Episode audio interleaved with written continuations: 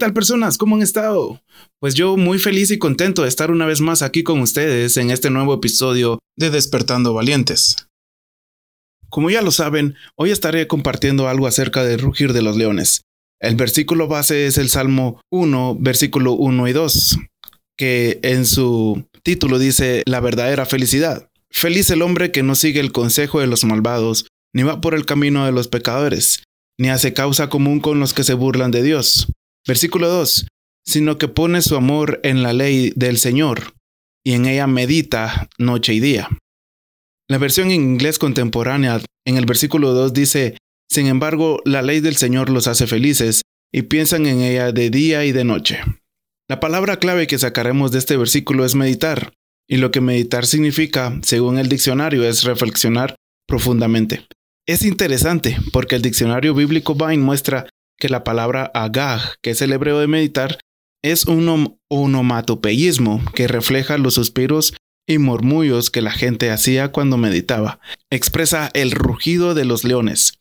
Este verbo involucra no solo la acción del pensamiento, sino que a causa de su intensidad, el pensamiento se manifiesta en expresiones audibles. Para ejemplificar lo que la palabra agag significa, es algo así como cuando estábamos o, o estamos estudiando y hacemos un ruido algo así como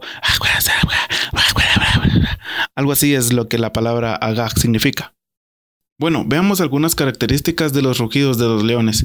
Y me puse a investigar algo ahí acerca de ello y lo que encontré en Wikipedia y, y ahí navegando en la red fue que el rugido de un león se puede escuchar a una distancia de hasta 8 kilómetros y está diseñado para advertir a posibles intrusos y para llamar a miembros de su manada para que vuelvan al grupo. Asimismo, el umbral del dolor expresado en decibeles se calcula dentro de unos 110 y 130 decibeles, es decir, que un sonido entre 130 y 150 ya es bastante insoportable y hasta doloroso para el oído humano. Al escuchar el rugido de un león, se puede calcular que va a estar por debajo de los 100 o 110 decibeles, pero aún así es tan fuerte como para paralizar por algunos momentos a sus presas o enemigos. Otra de las características es que cuando un león ruge, está reclamando atención para marcar territorio. Y bueno, aplicando esta información a los planes espirituales y basándonos en el versículo en mención, podríamos decir que meditar en la ley de Dios son pensamientos, que a causa de su intensidad son manifestados en expresiones audibles, y con ellos estamos lanzando avisos a los ambientes espirituales.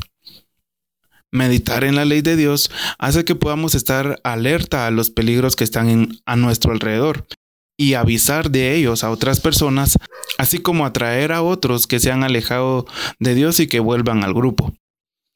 En la Biblia se describen los rugidos de varias personas. Están los rugidos de Dios, los rugidos de sus hijos y el pasaje que todos conocemos que el diablo anda como león rugiente. Pero en esta ocasión me quiero enfocar en los rugidos que hacemos nosotros, los hijos de Dios, compartiéndoles algunos versículos que encontré acerca de esto. Empecemos por Josué 1.8 en la versión nueva traducción viviente dice, Estudia constantemente este libro de instrucción, medita en él de día y de noche para asegurarte de obedecer todo lo que allí está escrito. Solo entonces prosperarás y te irá bien en todo lo que hagas. Tendrás éxito o actuarás sabiamente. En ocasiones puede ser muy difícil ponernos a leer la Biblia, cuanto más con tanta distracción que hay a nuestro alrededor. Y aún más si es difícil ponernos a leerla, mucho más difícil ponernos a estudiarla. Pero asegúrate de hacerlo siempre y antes de leerla pídele ayuda al Espíritu Santo que te revele y que entiendas por él y no por tu entendimiento su palabra. Así Dios se deleitará contigo. Y como consecuencia de que Dios se deleite con nosotros al estar constantemente meditando en su palabra y poniéndola en práctica, obtendremos prosperidad. Salak es la palabra hebrea que se usa en el pasaje que leímos para decir prosperidad. Pero antes de continuar quiero decirles y aclararles que en la Biblia hay varias palabras que se traducen como prosperidad y ninguna de ellas tiene que ver con el dinero. Erróneamente se nos enseña ahora sobre la idea de la prosperidad económica por sobre todo. Y no debe ser así. Por supuesto, Dios quiere que seas prosperado en todo, y todo es todo. pero ¿de qué sirve ser próspero económicamente si tu alma es pobre?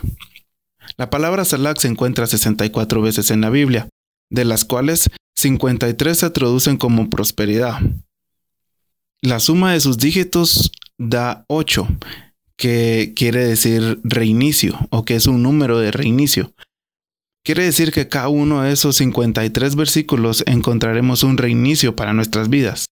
En este caso, si habíamos dejado de meditar profundamente en la Biblia y lo estamos haciendo ahora constantemente, sin darnos cuenta, Dios nos dio un reinicio en la meditación de su palabra. La palabra Salak aparece en jueces 14.6, 14.19 y 15.14. Se traduce como vino del verbo venir y nos narran el momento en el cual el Espíritu Santo viene sobre Sansón y le da el poder de despedazar a un león, de derrotar filisteos y de romper ataduras. Es decir, que al momento que estamos meditando en la Biblia constantemente, el Espíritu Santo viene sobre nosotros y nos da el poder de despedazar toda aquella amenaza que está tras nosotros, eliminar filisteos, que la palabra filisteo significa inestable, y de romper ataduras.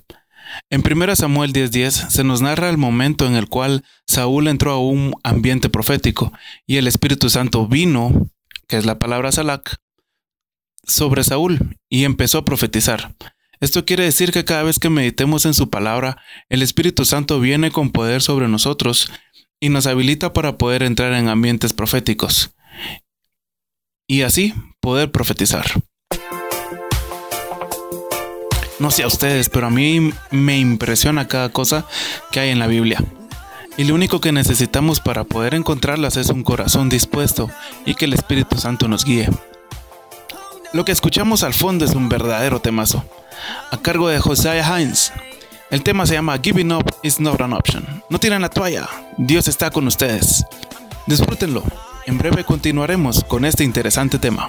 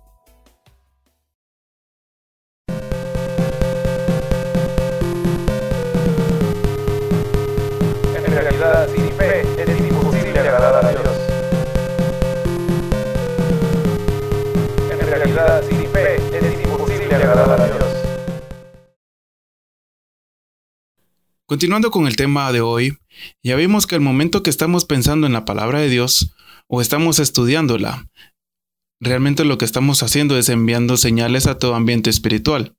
Al estar estudiando la palabra de Dios, Él puede utilizarnos para atraer a otras personas que se han alejado de Él y que vuelvan al grupo. También vimos que por medio del estudio de la palabra de Dios podemos ser llenos del Espíritu Santo y ser prosperados, así como entrar en atmósferas proféticas. Ahora veremos algunos otros puntos. Por ejemplo, rugimos cuando meditamos en Jesús. En Job 27.4, la versión, eh, la Septuaginta, dice, no han de hablar mis labios cosa inicua, ni mi alma meditar en cosa injusta. Y la versión traducción lenguaje actual dice, jamás diré otra cosa que no sea la verdad. Qué interesante es lo que dijo Job, y cómo lo traducen las distintas versiones de la Biblia su alma nunca iba a meditar en cosas injustas. Entonces solo debemos de pensar en cosas justas. Esto me hace recordar el versículo Filipenses 4.8, que según la nueva versión o la nueva traducción viviente dice, y ahora, amados hermanos, una cosa más para terminar. Concéntrense en todo lo que es verdadero, todo lo honorable, todo lo justo, todo lo puro, todo lo bello y todo lo admirable. Piensen en cosas excelentes y dignas de alabanza. Y pues hay una persona que reúne cada una de esas características. Su nombre es Jesús. Jesús es la verdad, según Juan 14, 6. Jesús es todo lo justo. Jesús es el justo, según 1 Juan 2.1. Jesús es lo puro, según 1 Juan 3.3. Jesús es hermoso, como dicen Cantares 1.16. Jesús es el único digno de alabanza. Recuerden que los enamorados son los que piensan todo el día en aquella persona que los tienen puros chorizos en carnicería, dicen por ahí. Enamorémonos tanto de Jesús que solo pensemos en Él. El siguiente punto que veremos es que rugimos cuando pensamos en Él durante la noche. El Salmo 63, versículo 6 al 7 en la versión Dios habla hoy, dice que por las noches ya acostado, te recuerdo y pienso en ti Versículo 7. Pues tú eres quien me ayuda. Soy feliz bajo tus alas. ¿Por qué pensar en Dios antes de dormir? Pues cuando estamos pensando acostados en nuestra cama, tomamos decisiones que pueden cambiar por completo nuestras vidas. Es en este momento que algunos espíritus malos aprovechan para sembrar en nosotros pensamientos que no vienen de Dios y que son contrarios a su voluntad. En Mateo 1.19 se nos narra la historia de cómo fue que José no desistió en casarse con María. Pues mientras estaba acostado, un ángel del Señor se metió en sus sueños y quitó las ideas que tenía de cómo hacer para dejar a María sin que ella fuera avergonzada en público. Muchos dicen, consúltalo con la almohada, pero yo te aconsejaría que mejor hagas lo que hizo Jacob, pues Jacob para dormir puso su cabeza sobre la roca, y la roca es Cristo. Por eso, cuando nos acostamos debemos de pensar en Dios y en todas las bendiciones, misericordias y todo el bien que Él ha hecho con nosotros, y debemos de poner todo en manos de Él. También rugimos cuando hablamos de su justicia y alabanza todo el día. En el Salmo 35, versículo 28, dice, y musitarán, que es susurrar, mis labios todo el día alabando tu justicia. Este salmo dice, mis labios musitan o susurran, que es literalmente la acción a la cual se refiere la palabra que estamos estudiando, que es agah. Entonces, un rugido de león es meditar en su justicia, y entre muchas cosas, la justicia de Dios nos libra de nuestros enemigos, según lo que dice el Salmo 71.2. O en el Salmo 89.15 a 16 nos dice que la justicia de Dios nos enaltece. También el Salmo 119.40 nos dice que la justicia de Dios nos da vida. En el Salmo 143.1 dice que Dios contesta nuestras oraciones y también la justicia de Dios nos libra de la angustia, como dice en el Salmo 143, versículo 11. Como ya se los comenté anteriormente, la palabra justicia también se puede traducir como prosperidad, o sea que en la justicia de Dios hay prosperidad, como Job que era honesto e intachable, respetaba a Dios y no le hacía daño a nadie. La segunda parte del versículo habla de meditar en su alabanza. Pero, ¿por qué meditar en su alabanza? La respuesta está en el Salmo 103, versículos del 1 al 5, donde David ministra su alma y le dice, o le da cinco razones por las cuales debe de alabar a Dios. Y el Salmo dice, bendice alma mía al Señor y bendiga a todo mi ser su santo nombre. Bendice alma mía al Señor y no olvides ninguno de sus beneficios.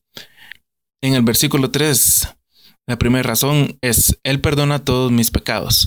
La segunda, sana todas mis enfermedades. La tercera, me redime de la muerte. La cuarta, me corona de amor y tiernas misericordias. Y la quinta, colma mi vida de cosas buenas. Y termina con una frase que dice, mi juventud se renueva como la del águila. Por lo menos le da cinco razones para alabar a Dios. Cinco es número de gracia, entonces podemos decir que debemos alabar a Dios por su gracia. En el versículo 2 de la versión Nueva Traducción Viviente dice, que todo lo que soy alabe al Señor, que nunca olvide todas las cosas buenas que hace por mí.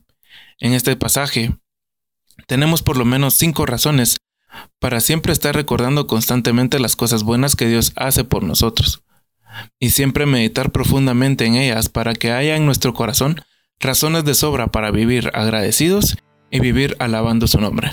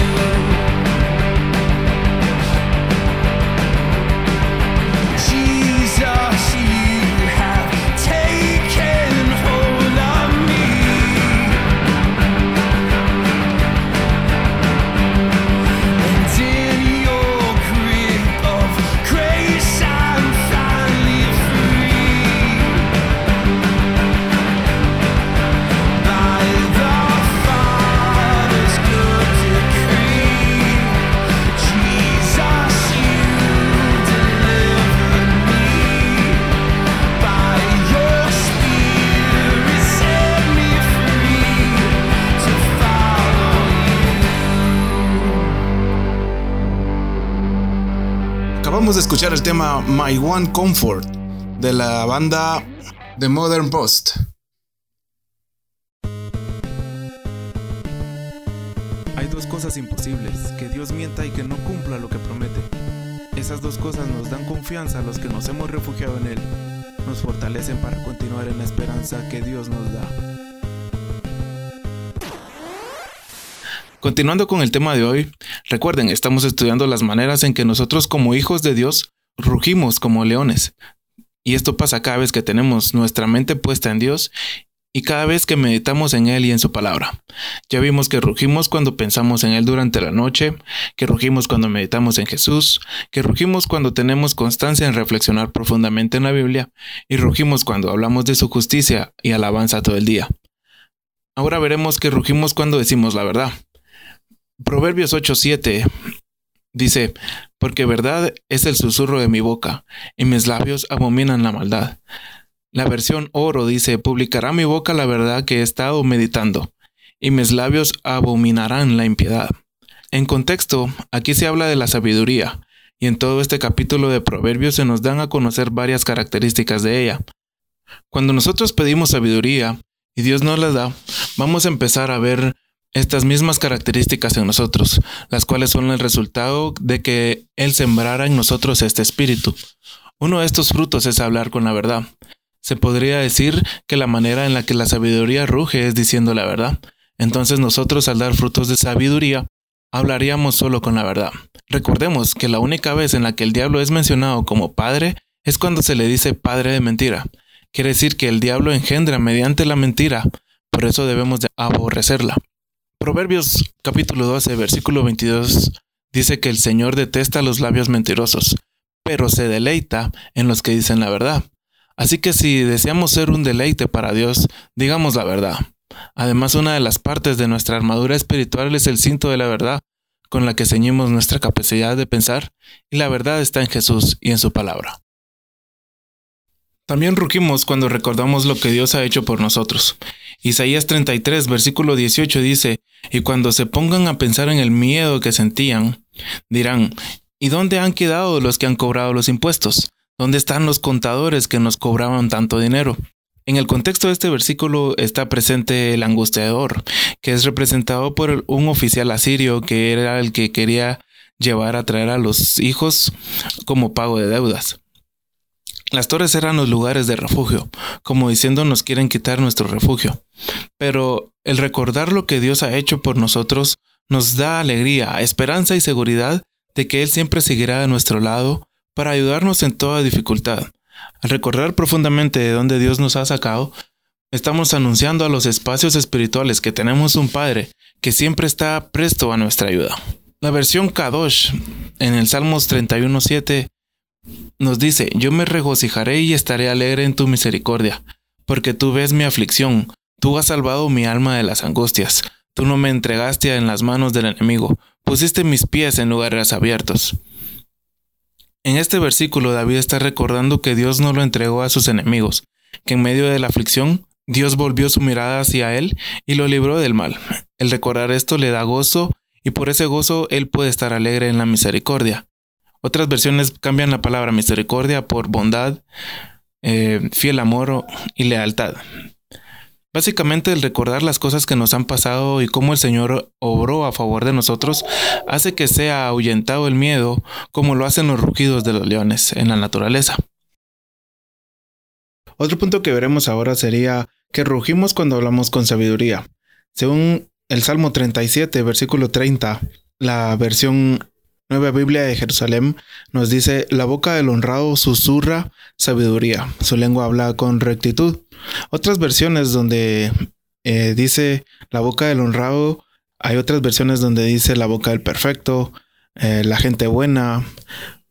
También la nueva traducción viviente dice los justos ofrecen buenos consejos. Lo que nos quiere decir que, eh, o, o parafraseando o combinando todas las versiones que les acabo de mencionar, Podríamos decir que la boca del justo susurra sabiduría y su lengua habla con rectitud. Entonces el hablar con sabiduría es una de las características de las personas justas. Para saber si estamos actuando como personas justas, debemos de ver las características que están en, unos, en los versículos de todo este capítulo número 37 de Salmos. Eh, empezaríamos con el versículo 11, donde dice que los justos son humildes.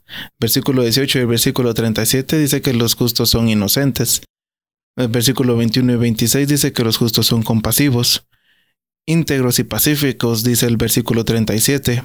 Hablan sabiamente, dice el versículo 30. Y tienen sus corazones, o tienen en sus corazones, la ley del Señor, en el versículo 31. Algunas otras características acerca de los justos que debemos ver si nosotros tenemos estas características en nosotros son que los justos mantienen su camino. El justo es guía para su prójimo, como dice en Proverbios 12:26.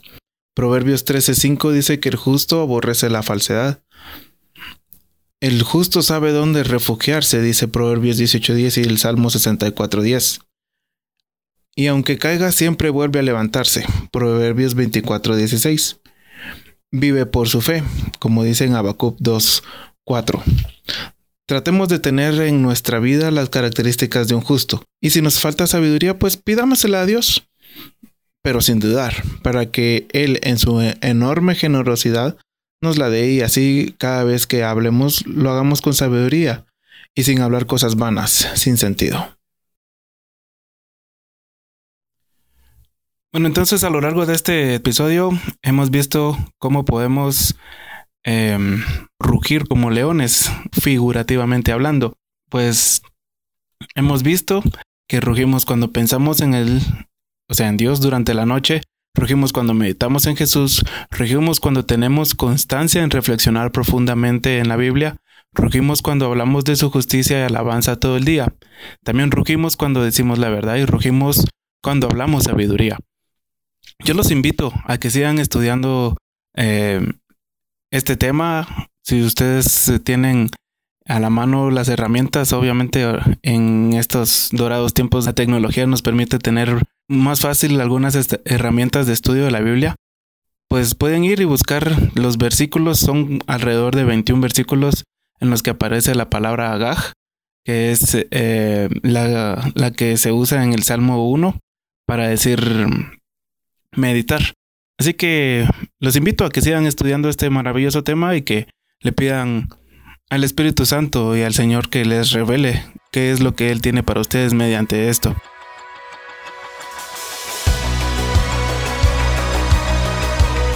Gracias por haber escuchado este podcast. Les dejo a la banda Lilan y su tema Lion in the Lamb. Pasen un excelente día.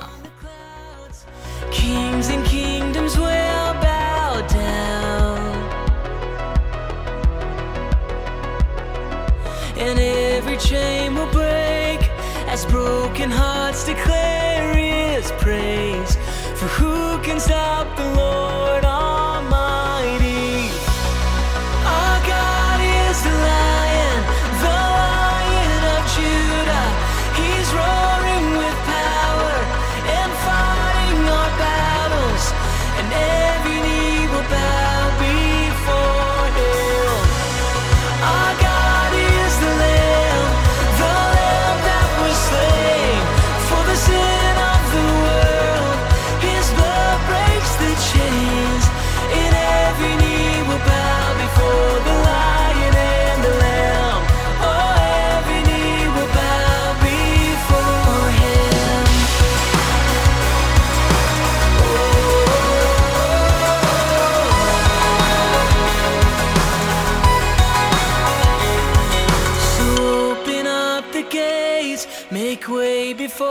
king.